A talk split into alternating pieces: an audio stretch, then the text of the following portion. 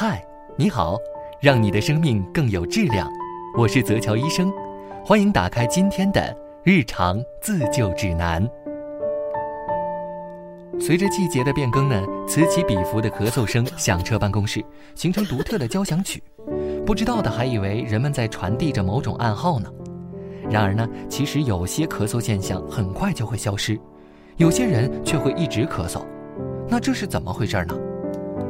咳嗽啊，其实是呼吸系统常见而复杂的防御性反射活动，有助于人体清除肺和气道内的异物或粘液。根据是否伴有痰液呢，可以分为排痰性咳嗽、湿咳和非排痰性咳嗽、干咳。那根据咳嗽持续的时间长短呢，又可以分为急性咳嗽和亚急性咳嗽和慢性咳嗽。什么原因引起的呢？其实啊，引起咳嗽的原因有很多。对于排痰性的咳嗽呢，它可能是病毒感染引起的感冒导致的咳嗽，可伴有咳痰，也可能是气管、支气管炎、鼻窦炎、肺炎以及肺结核病等的感染。此类病一般均会出现咳嗽、咳痰等症状。除此，慢性肺部疾病可伴有慢性咳痰、咳嗽，急性加重时，咳嗽、咳痰症状会更明显。胃食管反流是临床常见的导致慢性咳嗽的一种疾病，患者呢常在夜间因咳嗽而咳醒。上气道咳嗽综合症也是引起慢性咳嗽的常见原因，患者常因咽部不适而需要清嗓子。而对于非排痰性咳嗽，可能是病毒感染，如某些病毒感染引起的感冒后可出现干咳，且持续时间较长，一般呢是在夜里更明显。除此之外呢，哮喘也会引起咳嗽，非急性发作期或轻症哮喘患者可仅仅表现为干咳，合并感染的时候呢，可有咳痰，严重或急性发作的时候，还可能出现胸闷、气短和喘息等症状。支气管痉挛也是引起咳嗽的原因之一。因某些刺激而引起的支气管痉挛时，可出现干咳，且以夜间明显。当然了，还有些人呢是因为气道过敏而引起的干咳。除此啊，使用某些抗高血压药物，某些高血压患者在使用血管紧张素转换酶抑制剂后，可出现干咳。当然了，气道吸入异物也是引起咳嗽的原因哦。对于特殊环境的工作人群，在接触粉尘、烟雾和化学物质等，也会引起干咳。除此啊，有些人烟不离手，总是忽悠自己，打着抽的不是烟，抽的是寂寞的口号，干着饭前一支烟的荒谬行为。是的，你抽的的确不是烟，而是透支你的身体健康。吸烟呢、啊，是导致咳嗽的常见原因之一。长期吸烟者多伴有晨起时咳痰，你的咳嗽声代替了闹钟，成了新的起床曲。而如果经常咳嗽，我们应该怎么办呢？下面呢，分享一些缓解咳嗽的小妙招。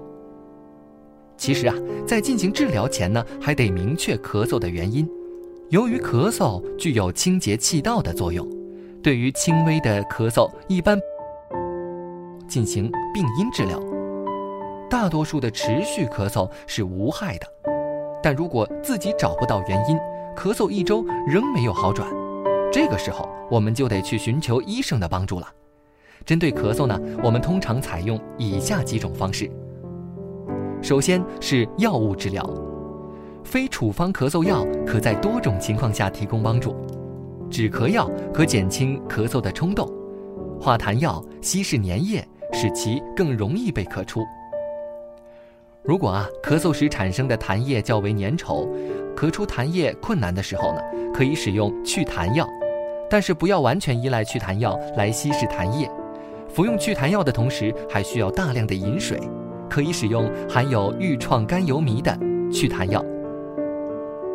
目前啊，市场上常见的祛痰药有氯化铵、碘化钾，刺激支气管分泌，稀释痰液，祛痰作用温和。对呼吸道慢性炎症啊，效果较好。愈创甘油醚是许多非处方药的组成成分，可以刺激支气管分泌，促进痰液稀释，使其易于咳出。安秀索，祛痰作用较强，毒性小，临床上啊较常用。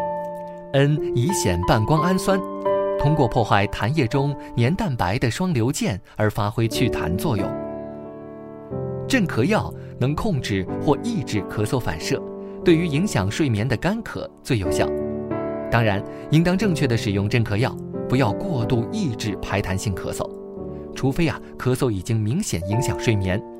咳嗽是一种有益的防御机制，能够清除肺内痰液，预防细菌感染。如果出现干咳，请咨询医生，寻求有效的镇咳药物。而常见的镇咳药有可待因，抑制大脑咳嗽中枢，可能会引起患者的嗜睡、恶心、呕吐或便秘。右美沙芬有效抑制大脑咳嗽中枢，是许多非处方药的组成成分，不会成瘾，也不会引起嗜睡。糖淀和糖浆对于喉以上部位受刺激所产生的咳嗽有效。苯佐卡因，一种局部的麻醉药，可以抑制咳嗽反射。需要注意的是啊，临床上的咳嗽很常见，美国每年因为咳嗽而就诊的人数超过了三千万人次，而且常常是因为呼吸系统的病毒感染所导致。